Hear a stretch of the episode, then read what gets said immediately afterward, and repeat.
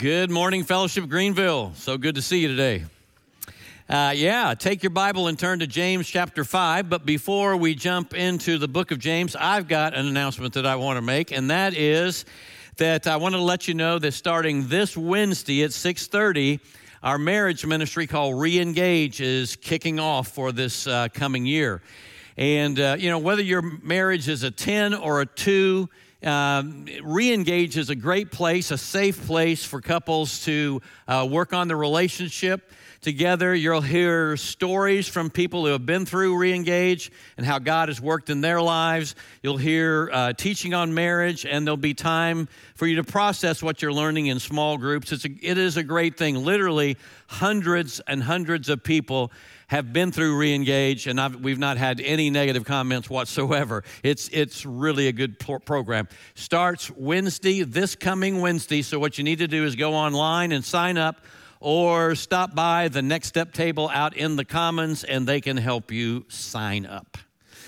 All right, you know, I was flipping through channels this past week um, and uh, I paused on the local news and I heard that the Mega Millions jackpot was uh, something like $940 million. I actually looked it up yesterday and nobody has claimed a prize there. So now it's at 1.1 billion dollars. Now, not that anybody in here plays Mega Million, Powerball, uh, or anything like that, but let's just say that through some odd circumstances, you won the 1.1 million billion dollars. I mean, how would you think about having all that money?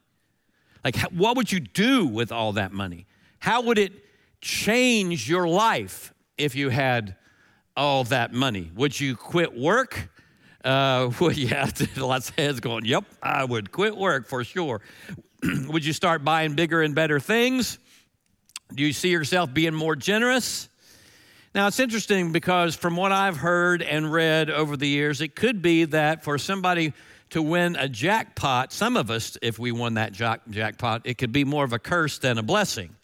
Now, don't get me wrong, having a lot of money isn't necessarily a bad thing. The Bible doesn't say that money is the root of all evil. It says the love of money is the root of all evil. And that's an important distinction to make because money is important, right? I mean, I mean, I depend on money. I have to. Money puts food on the table, money buys clothes, money pays my mortgage, utility bills, college tuition, car payments, all those kind of things. And then I need to stick some money aside for the future, for retirement, for a rainy day, as we say. And then I need a little bit of money to have a little bit of fun. I mean, nothing wrong with that. We all need some di- diversions. We all need to do something we enjoy. And we need money for all these things. So, by necessity, money is something that we depend on. But if we're not careful, that attitude, that, that mindset of being dependent on money can become a problem because well, because we never seem to have enough, right? I mean, we want more and better and bigger, and because money is so necessary for life in this world, it's easy to forget why God has given us the money He has given us to begin with. Now, James talks about all of these things in the passage of Scripture we're going to look at this morning. So if you're not already there, take your Bible and turn to James chapter 5, and we'll get there in just a few minutes. Now, by the way, if you're joining us for the first time, our, our, what we typically do on a Sunday morning is we teach through whole books of the Bible. And for some time now, we've been teaching our way through the book of James, the letter, an ancient letter written by James, who was the half brother of Jesus. And James is writing to Jewish Christians who've been going through some very hard times. You see, James is probably the earliest book in the New Testament, written when the church was mostly made up of Jewish Christians, Jewish Christians who were mostly poor. And they were being persecuted by traditional Jews because they had come to believe that Jesus was the true Messiah of Israel and also the Savior of all the world. If you know your Bible, you remember how Saul, who later became the Apostle Paul, was breaking into houses and house churches and arresting Jewish Christians, throwing them into jail, and, uh, and those who escaped all of that persecution ran for their lives and they were scattered across the Roman Empire. James is writing to these people, and they're continuing to be persecuted. Now, I just want you to imagine uh, that, say, let's say 10 years from now, 15 years from now, you find yourself living in a country that rejects you because of your faith in Jesus, because you hold to biblical values of uh, marriage and family and gender. And you're not just considered an outsider, you're despised, you're hated, you're rejected. You've lost your well paying job because you you have not uh, signed on to the, the cultural values, and, and and and and churches have been shut down by the the elite ruling class, and, and the elite ruling class is taking advantage of you and persecute, persecuting you, and making life harder and harder for you, and it just seems hopeless. That's something like what James' friends are going through. And in the midst of all of that, James is encouraging them to put their faith into action in ways that grow their faith and strengthen their faith, but also in ways that help other people. That's something, um, uh, uh he, he's basically saying this. It's not enough to believe all the right things. No, when you're going through difficult times, what you believe has to work itself out in visible, tangible actions, or on this side of heaven, it's not going to do, your, do you or anybody else any good. Your faith's not going to do you or anybody else any good. And he's encouraging them and he's exhorting them in a very direct, in your face kind of way because they were struggling just like we struggle when we go through hard times. Think about it. When you and I go through trials and troubles, there are always temptations that, uh, that accompany those hardships and difficulties. Every trial comes with its own set of temptations. Every trial comes with its own set of temptations. Big picture, James says we're tempted to live by earthly wisdom rather than heavenly wisdom. And James fleshes out in detail what the temptations of earthly wisdom look like all through this letter. For example, in chapter 1, he rebukes them for praying for God's help and wisdom, but doubting that God will give them what they need. He calls them double minded. He calls them out for blaming God for the temptations they were experiencing. Uh, he accuses them of hearing the word, but not actually doing the word, not putting feet to their faith, so to speak. He scolds them for showing favoritism to wealthy visitors in their house church meetings in hopes that those people will help relieve their suffering. Twice he confronts them for not controlling their tongues. He names the sins of bitterness, jealousy, envy, fighting, quarreling, and judging one another as some of them try to manipulate people and circumstances to get what they want, all of which he calls friendship with the world. And then in chapter 4, uh, 4 verses 13 through 17, which Jim unpacked for us uh, before we took a break for Christmas, James calls out some of the merchants in the church for making plans for their future, but pretty much leaving God out of those plans. So again, as James writes to his, his, these persecuted friends of his, most of whom are living in poverty, he calls them to put their faith into action. Now, it is essential to be reminded of this historical background in order to understand what James says next. Because what James says next is the most caustic rebuke in the letter. It is harsh, it is condemnatory, it's a stinging rebuke in the tone of an Old Testament prophet who lashes out against rich, self indulgent people who are living purely for themselves and giving no thought, actually taking advantage of the poor and the needy. So follow along as I read James chapter 5, verses 1 through 6. James says, Come now, you rich, weep and howl for the miseries that are coming upon you. Your riches have rotted, and your garments are moth eaten. Your gold and silver hath corroded, and their corrosion will be evidence against you and will eat your flesh like fire. You've laid up, up treasure in the last days. Behold, the wages of the laborers who mowed your fields, which you kept back by fraud, are crying out against you, and the cries of the harvesters have reached the ears of the Lord of hosts. You have lived on earth in luxury and in self indulgence, and you have fattened your hearts in the day of slaughter. You have condemned and murdered the righteous person. He does not resist you. This is the word of God for the people of God. Okay, there was laughter in the first service when I said that because, like, whoa. I mean, I told you this stings. I mean, the whole tone is harsh and punitive. It's a severe prophet like pronouncement of God's judgment coming upon these rich people, and there's no call to repentance. There's no hope for repentance. It's a simple statement of fact God has seen your sin, and judgment is coming upon you. Now, I tell you, if I walked in here on a Sunday morning and I introduced my sermon the way James introduces this passage, most of you would be very offended and certainly embarrassed if you brought anybody, and you might not even come back. So the question is who is James talking to? Who does James have in mind when he writes, Come now, you rich? Who are the rich? Now, the passage is somewhat controversial, but I agree with the commentators who, uh, who say that this passage was written to non Christians. And I think the commentaries, I think they're right because it seems to me that the first target group James has in mind here are not are rich non-believers who were exploiting and oppressing the poor scattered Jewish Christians to whom James is writing. He said back in chapter 2 verses 6 through 7, "Is it not the rich who oppress you and personally drag you into court? Do they not blaspheme?"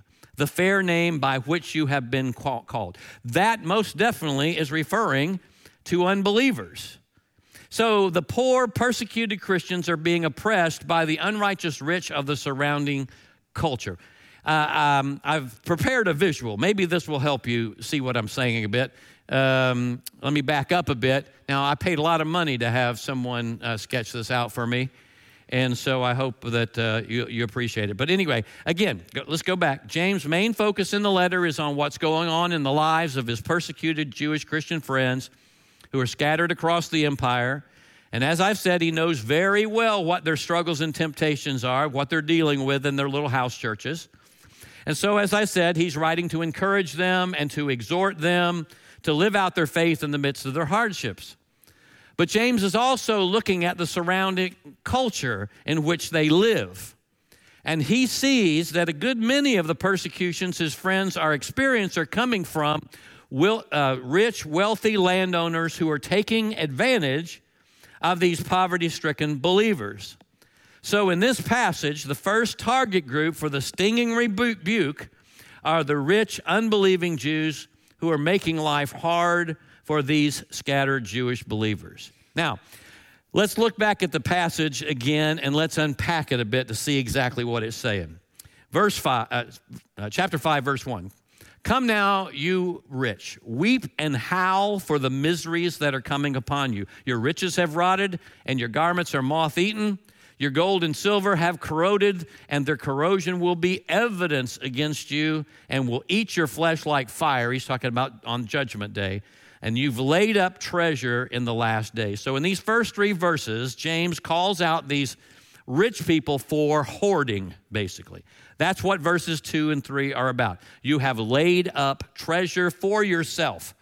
That's hoarding. Now, back in the day, wealth was mostly measured in clothes and coins, in gold and silver coins. And he's saying, Your closets are full of moth eaten clothes that you don't even wear anymore. And rather than giving what you don't need to the poor, you keep what you have until it's moth eaten and worthless. He's saying you have so much stuff, you can't even use it all. He says your large bank accounts full of gold and silver that you stored up for the last days with no thought of God or the needs of others. He says your clothes and your cash will stand as evidence of your hard, greedy hearts when you stand before God on the last day. He's talking about Judgment Day. Now, the truth is, and I'm guilty of this just like the rest of us, most of us have a bad case of just in case itis. You know, like, well, just in case I get sick. Well, just in case the stock market crashes. Well, just in case I lose my job. And, and, and there's wisdom in saving and setting money aside for the rainy day, you know, that kind of thing. But James is railing against these people because they're planning their futures as if they are in control of their futures. Now, hear me. God is not against money. God is not against working hard and smart and earning a bunch of money. God is not against saving money. God is not against investing money and making a profit. God's not against having nice things. The Christian faith, as it is explained in Scripture, is not anti earning, it is not anti commerce, it is not anti ownership. Lots of people in the Bible were wealthy individuals Abraham, Moses, David, Job, Solomon, and in the New Testament, Joseph of Arimathea was a wealthy landowner who da- donated a garden tomb for Jesus to be buried in. Many of the early gathering places where the first followers of Jesus met were in the homes of wealthy individuals. So God is not against money or down on people who make money or have money or save money, but God does deal with our attitude toward money and in verses 1 through 3, the attitude that ignites God's anger is this arrogant attitude is that, that my future is secure because of what I have. He's against hoarding more than you need just in case. Verse 4 Behold, the wages of the laborers who mowed your fields, which you have kept back by fraud, are crying out against you, and the cries of the harvesters have reached the ears of the Lord of hosts. You have lived on earth in luxury and in self indulgence, and you fattened your hearts in the day of slaughter. Talking about judgment day coming. You have condemned and murdered the righteous person, and he does not resist you. So not only do they hoard things that they could have given away to help the poor, but in their greed for more, they actively exploit the poor and the needy by not paying them their daily wage at the end of the day. Now, back in the day, many poor people worked uh, the land for wealthy landowners, and at the end of the day, they were paid their daily wage. Jesus gives us a parable about workers in a vineyard who are paid at the end of the day in Matthew chapter 20.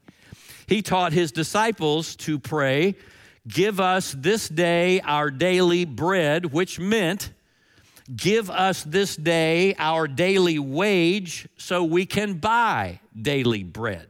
That's what he's talking about. But these rich landowners were holding back their wages, which was a violation of the law. Leviticus 19 says, You shall not keep for yourself the wages of a laborer until morning. Deuteronomy 24 says, You shall not oppress a hired worker who is poor and needy, whether he is one of your brothers or one of the sojourners who are in your land within your towns. You shall give him his wages on the same day before the sun sets, for he is poor and he counts on it, lest he cry out against you and you uh, to the Lord and you be guilty of sin. But there's more. I mean, these wealthy unbelievers are not only greedy by not paying the workers at the end of each day, they're living in self indulgent luxury at the expense of James' poor and needy friends. He's saying, You have enriched yourself at their expense, and there's, there's nothing that they can do about it because they're poor. There's nothing that they can do because you're more powerful. There's nothing that they can do because you're in a position that gives you legal standing over them. You've increased your wealth at other people's expense. And in so doing, James says, they were murdering poor, righteous people. Now, probably not actually murdering people. This is probably metaphorical. Listen to how one ancient Jewish text puts it The bread of the needy is the life of the poor. Whoever deprives them of it is a man of blood, is a, is a murderer. You deprive the poor man of his bread, you're depriving him of life, and God sees you as a murderer. So, in the style of an Old Testament prophet, James pronounces God's coming judgment upon the unrighteous rich, on those who are making life hard for the poor and needy Jewish Christians that uh, James knows are losing heart because it doesn't seem like God is working to change their circumstances for the better. So I agree that the first target group that James has in mind are these wealthy, unscrupulous, greedy unbelievers who are partly to blame for the trials that have come upon James' scattered, persecuted friends. But the question is how does this pronouncement of God's judgment coming on unrighteous rich people, how is that supposed to help God's suffering people? In other words, how does pronouncing God's judgment on unbelievers, how does that help believers? Well, uh, and we'll, we'll unpack this more next week, but the first level of application to believers is to assure, assure these Jewish Christians who are hurting he's trying to give them assurance and comfort that God sees what's going on and he hears their cries for help. And he will, in his time and his way, avenge the wrongs done to them. He will set right all the wrongs done to them. That's why he goes on to say in the next passage, verse 5 Be patient, therefore, brothers and sisters, until the coming of the Lord. Verse 8 You also be patient, establish your hearts, for the coming of the Lord is at hand. Verse 10 As an example of suffering and patience, brothers, take the prophets who spoke in the name of the Lord. Behold, isn't it true we consider those blessed who remain steadfast? You have heard of the steadfastness of Job, and you've seen the purpose of the Lord how the Lord is compassionate and merciful. So, James is encouraging them to be patient, to be steadfast, knowing that Jesus is coming back and he's going to set right all that's wrong. He encourages them to establish their hearts in the rock solid truth that God is compassionate and merciful and, and, and, and they, they have to take this by faith, but they can actually experience God's compassion and mercy when they put their faith into action in ways that reflect heavenly wisdom, which is pure and peaceable and open to reason and full of mercy and good works and sincere. Again, we'll unpack more about that next week. But I also see a second application to believers in this harsh judgment of the unrighteous rich. James is not only saying, be patient, God sees you and hears you, be steadfast, He does have compassion and mercy on you. He's also saying, don't envy the rich and famous, and don't emulate their way of life. Don't envy them, don't emulate them. Now, just like he said back in chapter 2, when James called out his friends for showing favoritism towards rich visitors or members of, the, of their house churches, he said, By showing favoritism, you dishonor the poor man. So you've got poor people dishonoring poor people in favor of rich people who are the very ones who drag them into court, the very ones who blaspheme the name of Jesus. The point is, these Jewish Christians are very much capable of envying the lifestyles of the rich and wanting to emulate their way of life. And it is true, isn't it, that Christ followers sometimes do follow the ways of the world in order to better themselves in the world. It's, it's true. We can follow the ways of the world in order to better ourselves in the world. So I take it that this passage can be applied to both non Christians and Christians. Because what God is saying here through James, it contains a warning to all rich people, Christians and non Christians alike. Now, I hear you, many of you. You're thinking, okay, Charlie, but that's not me. I'm not rich. I, I mean, I barely am, am making ends meet. And, and, and, and I'm not rich. I hear you. I hear you. And it's true. Very few of us think we're rich. Uh, and we all think we need more. Many of us do live paycheck to paycheck. And we all know people who are richer than we are. I, mean, when we think rich, we think of people like Bill Gates and Elon Musk and Warren Buffett and Oprah. And we think of glamour and mansions and penthouses and all that kind of stuff. The truth is, though, if you own one or two cars, if you live in a heated and cooled home, if you have a computer or two and a couple of cell phones, if you have cl- clothes in your closet you never wear, if you have some money in the bank to pay your monthly bills, then you're better off than 85% of the people living on planet Earth. Or to put it the other way, 85% of the people living on planet Earth are worse off than us. And that means, from God's perspective, you're rich. So, unfortunately, as much as I'd like to dodge the bullet here, the truth is most of us in this room, by international standards And from God's perspective, we're rich. And that means, as far as God is concerned, none of us are off the hook. So that brings up the question what do rich Christ followers need to do to put their faith into action when it comes to their money and finances? See, here's the deal. I have been personally convicted as I've studied this passage because I know, I know that the heart problem of the, of the unbelieving rich that James denounces here, I know that can also become a heart problem for you and me as believers. The hard attitude behind the actions of the unrighteous rich that James calls out, that hard attitude can infect your heart and my heart as well. We can forget why God has given us all the stuff that He's given us, and we can assume that God's given us more than 85% of the rest of the world to make our lives easier.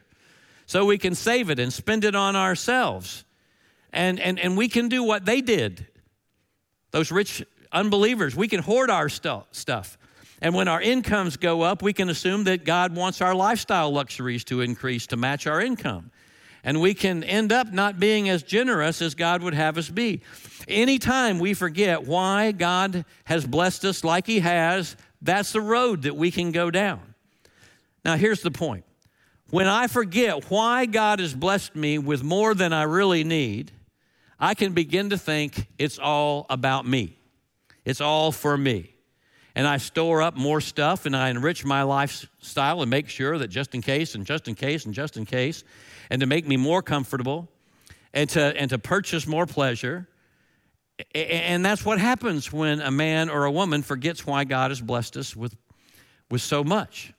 Now, I want to ask uh, this question now. Why is it that so many of us in this room have more than we need. I mean, why has God blessed us so richly? Again, from an international standpoint, uh, all of us are rich. Most of us have more than one TV, more than one computer, several cars, bedrooms for every child. Nothing necessarily wrong with that, but we need to realize that compared to many people in this country and most people in the rest of the world, God considers us rich. So, what does God expect from us? Jesus says to the one who's been given much, much is required. So, so, so what does God expect? What does that mean?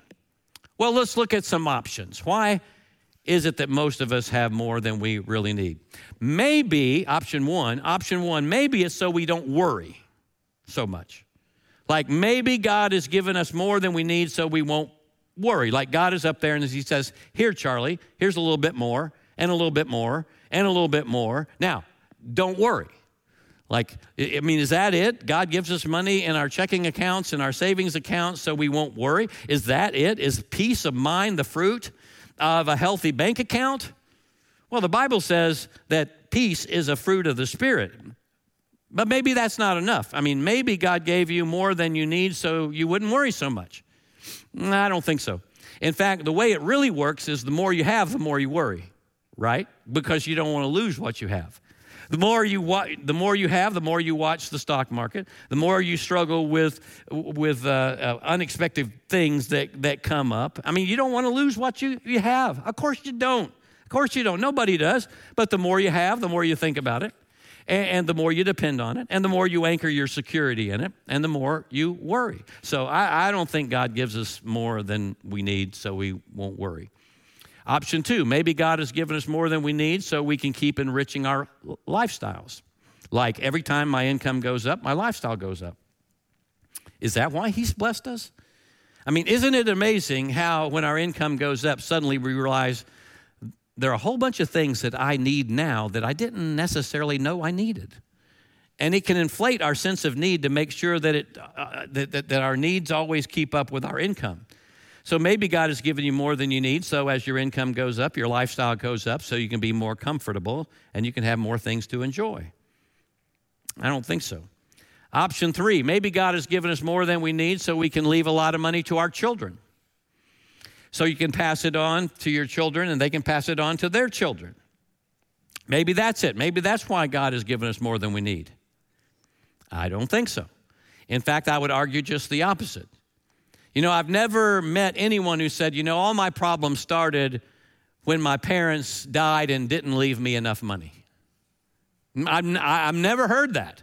But, but we've all seen the other side where somebody dumped a whole truckload of money on their kids, on kids who couldn't handle it, and it ruined them.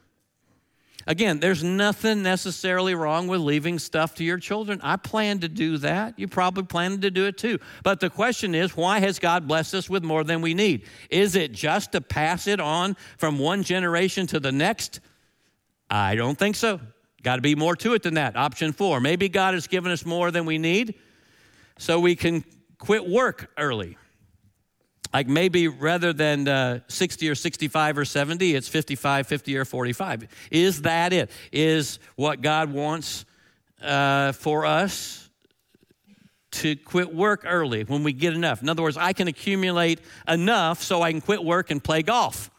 And I'll still, I still have a, a ministry mindset. I mean, I'm going to put three, John 3.16 on those golf balls. And so when they get lost in the weeds, you know, maybe somebody will find them and they'll become a Christian. And maybe I'll even start a golf ministry called Lost in the Weeds. You know, or or maybe uh, maybe you know like uh, uh, this would be for me, not the golf, but uh, I can go live at the beach.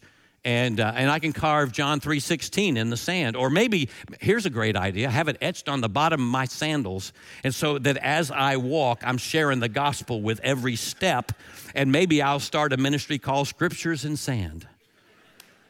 I mean, has God given you and me more than we need simply so we can quit work early? Again, not necessarily wrong with that, but consider this. Some of you, God has gifted you to be able to make a lot of money. And you may have mistakenly thought that when you have, have enough, you'll just quit working. Now, let me tell you what that's like. That's like me saying, like, let's say back when I was 45 or 50 or 55. That's like me saying, in my younger years, that'd be like me saying, Well, I think I've preached enough. I'm done. Now, what would you tell what would you say to me if when I was 50 I said I'm done? You would say, "Well, wait a minute, Charlie, you can't do that. God's gifted you to preach and teach the Bible and you help a lot of people. You can't quit preaching." Okay. But you see, I've been given the gift of preaching just like some of you have been given the ability to make a lot of money. And, and my gift of preaching isn't about me, and your, your, your gift for making money isn't about you. Listen, when we forget why God has given us more than we need, we can begin to think it's all about us. So we don't have to worry, so we can be more comfortable, so we can pass on a truckload of money to our kids, so we can retire early, whatever. But all those things can be very self focused. And we can get to a place where we depend on money rather than God. Now, do you know why God has given us more than we really need? Why He's blessed us with more stuff than 85% of the world? Do you know why? It's simple. Let me illustrate it. You have to use your imagination on this. Imagine you're a parent, you have a son named Josh, and he has a friend named Johnny. And you packed, a, packed Josh a lunch for a picnic and Johnny's mother packed him a lunch uh, for the picnic, and you didn't bring any food because you'd already eaten. So you sit down on a bench where you can read your book and have a couple quiet moments. And you're just a little ways away from where Josh and Johnny are opening their lunches. And Josh opens his bag, lunch bag, and he pulls out an apple. And Johnny opens his lunch bag and pulls out an apple. And Josh reaches in and pulls out a juicy juice. And Johnny reaches his bag and pulls out a juicy juice. And then Josh, your son, reaches uh, in and he pulls out this PB and J sandwich. And Johnny, his mother packed him the same thing, peanut butter and jelly. This is all great. And they sit there and they eat their sandwiches and their apples and they sip on their juicy juicy juice. And then Josh, your son, reaches into his lunch bag and he pulls out a little baggie with four chocolate chip cookies. And Johnny reaches into his bag and his mama forgot to pack him his cookies. Now, would you, as a parent, look at Johnny and say, Well, Johnny, too bad, so sad? I mean, hey, Johnny, I noticed that when we were walking in the park here, there's some berries back there in the bushes, and I hear they're really good this time of year. Why don't you go run back there and grab you some? And next time you tell your mama that, think, mama, think, I need cookies too. Like, no, is that, you're not going to say that. Absolutely not. What are you going to say to Josh? You're going to say, share. Okay, about three of you would qualify as good parents. Share. You're going to say share. But he but Josh says, "But mama, these cookies are mine." And you would say, "But Johnny doesn't have anything. He doesn't have cookies. Share with him." And if without any prompting from you, you overhear your son say, "Hey Johnny, I got four four cookies here. You take two of mine." If he shared freely, how do you feel as a parent? I mean, hopefully you're not going to say, unless you've been listening to talk radio, hopefully you're not going to say, oh, great, there goes the whole free enterprise system down the drain right there because my son doesn't understand ownership. And geez, I mean, if he gives away those cookies, that kid's going to start down a road and he'll be on welfare and we'll be supporting him for the rest of our lives. No, no, no, no. If your child gives, gives two of his four cookies away, you're going to say, I want you to know, son, I'm so proud of you for sharing. And, and, and, and if he doesn't share, how do you feel? Well, you feel a little disappointed, maybe a little miffed. You'd think, I got more work to do with that boy because he doesn't understand why he's been given more to share. Now, here, here, here's the deal. It's so obvious with our kids, right? Listen, our Heavenly Father, He is so patient with us. He looks down at all the clothes in my closet. He looks at my bank accounts and my just in case funds and my three TVs and two freezers and two cars. And sometimes I, I, I wonder if God is just up there pulling his hair out, thinking, why do they not understand why I've given them so much? Why do they assume that it's all for me? You remember the question James asked in chapter 2, verse 15? He said, If a brother or sister is poorly clothed or lacking in daily food, if you say to them, Go in peace and be warmed, be filled, without giving them what they need, he says, What good is that? What's the question he's asking? What's he talking about? He's talking about sharing out of the, out of the abundance that God has given you. And so you see, one way we put our faith into action when it comes to our finances one way that we show we really trust God has to do with how we look at what we have. How you view what you have will determine what you do with what you have. How you view what you have will determine what you do with what you have. And if we think that God has blessed us with more than we really need to simply save it and spend it on ourselves, we have missed it. You see, the reason God has given us more than we need is to help those in need. And in James' day, the rich unbelievers had missed it.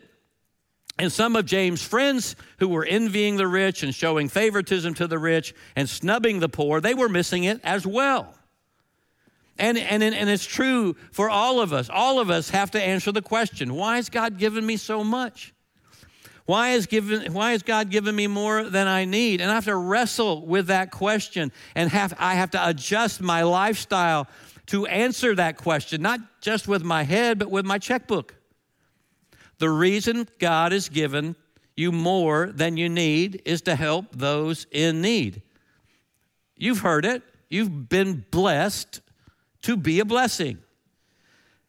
And James, this is serious stuff here. He's, he's saying, when you die, don't you stand before God with a, clo- a closet full of clothes that you don't wear. You, you, you, don't want to stand before God like that. When you die, don't, don't stand before God with a truckload of money in the bank, some of which you could have, have used to help those in need and advance the work of the gospel in the world. Don't do that because what you consider in this life to be a source of security, when you stand before God, it might actually be a source of embarrassment. Now, I know for, uh, I, I, I know for some, this is a, some of us, this is a really frustrating sermon. Two reasons for the frustration. First of all, some of you might be thinking, I can't believe this. I haven't been to church in like uh, a year, and my first Sunday back to start the new year, the preacher starts the new year pre- talking about money. I mean, that's all they ever talk about at church is money. Now, I get that. It's not true, but I get that. It's not true because at least here at Fellowship Greenville, I told you we preach through books of the Bible and we preach on money when it comes up as we go through books of the Bible. And pretty much the, that's pretty much the only time that we, we talk about money. But here's the deal if you were alive in Jesus' day and you followed him around from village to village, from town to town, you would find that Jesus talked more about money than he did heaven or hell. You would find that Jesus talked about more about money than any other subject. If you look at Matthew, Mark, and Luke and John, and you look at the recorded teaching of Jesus in those Gospels, you find that almost one third of what he taught focused on money. That would be like me preaching on money every three weeks, one out of three weeks. So I'm not anywhere close to keeping pace with Jesus. Maybe I should change that. Now, the root problem with this frustration, there's a root problem here. And that is our culture says, don't ask me about my money. Don't you talk to me about my money. My money is sacred. My money is my business. It's none of your business. And I can do with my money what I want. That's what our culture says. And, and to some extent, I think we're all affected by that hard attitude. Because we're like, I don't mind you ta- telling me that I need to control my tongue, preacher. I don't mind you telling me to have more faith in trials. I don't mind you telling me that even the root cause of all my conflicts is because of what's going on in my heart. That I want what I want. And that's, that's why I quarrel and argue with my wife all the time or with my husband all the time. But listen, don't you dare talk to me about my money. But you see, that's exactly the hard attitude that Jesus and his half brother James are chipping away at. So, yeah, this can be a frustrating message because we don't like anybody telling us what we should be doing with our money. Now, let me just say this I am really thankful that the topic of money came up today because you have been so generous to the ministries of this church. I just can't thank you enough. In fact, the elders and the pastors and the staff we are blown away by how generous you are. You have given so generously to our general fund, our benevolence fund, our missions fund that we are consistently able to meet all of the needs that God brings to our door, and we're able to step into new opportunities that God brings our way. So I just want to say thank you, thank you, thank you. And one more thing. You ready for this? The, our end of the year giving for 2022 was the largest ever in the history of the church. Yeah.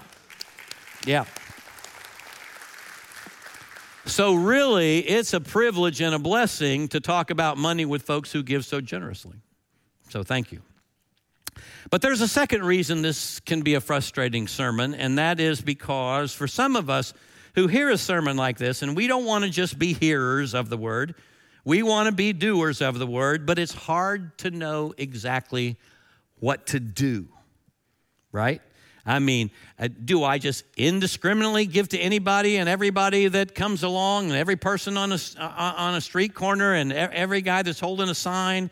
At a, at a, at uh, when you get off the interstate. I mean, if I it, the it, the question is, you know, if I take what James says here more seriously, what does it look like to adjust my lifestyle? And all kinds of questions start popping into our heads, and it gets really fuzzy. And it's, fig- it's hard to figure out exactly what to do differently. I mean, there are no hard and fast formulas here. We're talking about hard attitudes and hard adjustments.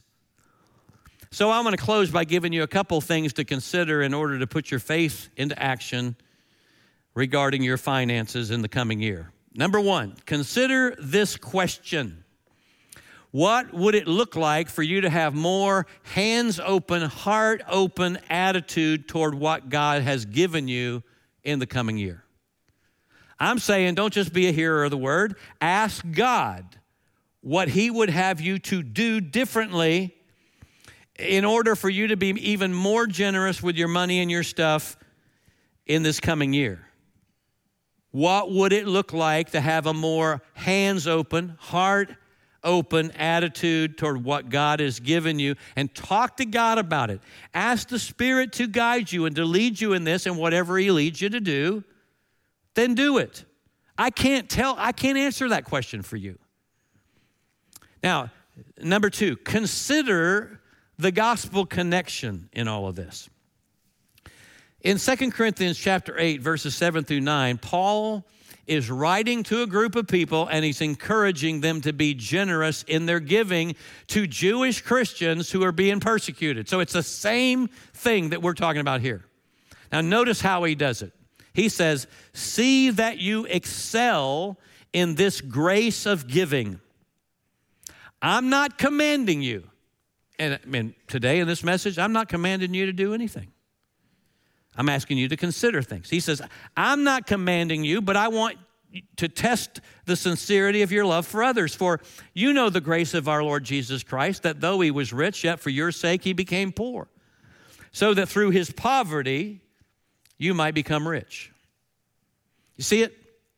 The gospel is our motivation to excel in the grace of giving more than anything else as a follower of Jesus, we should want hearts that are growing to be more and more like Jesus. And his sacrificial giving of himself is the motivation for our sacrificial giving as well. And then finally, consider this action step clean out your closets. Clean out your closets and donate the clothes you don't wear and will never wear again to Miracle Hill. You know what we ought to do? We ought to get the Miracle Hill truck out here. Yeah, let's do that. All right, Josh, can we work on that?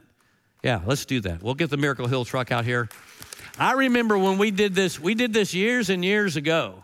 And we, st- we actually stacked it out in the, in, the, in, the, in the commons area, and it went all the way to the ceiling, the, the pile of clothes. So, but we'll, but, but then Miracle Hill had to haul it off and put it in trucks. So we'll just do the, the truck thing. But, you know, it, uh, I, I can't think of a clearer application of the passage than that. Clean out your closets. Somebody reminded me, I've heard you say this before, but you, you've said that every time you buy a new shirt, you get rid of like two or three shirts. And that's true, but I've still got a closet full of clothes that I'm never going to wear again and I need to I need to do this myself. And it might be a cool thing to get your kids involved in in this if you have kids still living at home. Uh, maybe yes.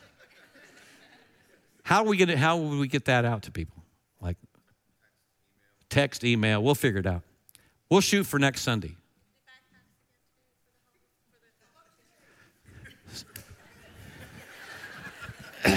Oh, I'm, I'm out of. I'm now. We just went off camera.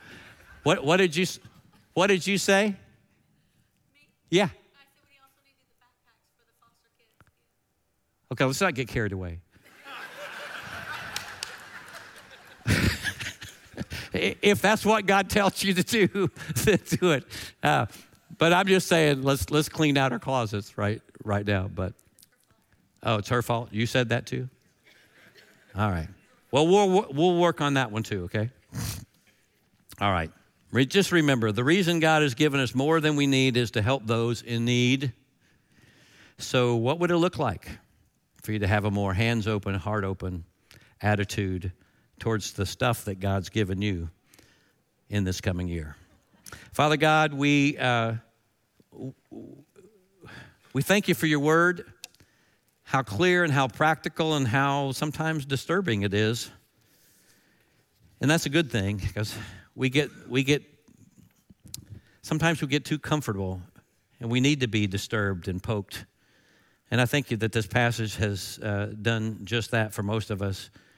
And we want to ask that question God, what would it look like for me to have a more hands open, heart open, attitude towards all the things that you have blessed us with. Holy Spirit, would you lead us into specific action steps as to what that means so that so that when we come to the end of this next year, you will have grown us to excel in the grace of generous giving. We ask that in Jesus' name. Amen.